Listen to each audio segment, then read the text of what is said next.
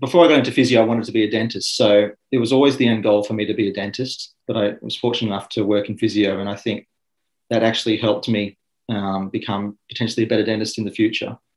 Um, with TMD as a physio, we approach it, I think, far differently than dentists do. You know, we as physios treat all joints of the body, obviously. So we approach the TMJ like another joint.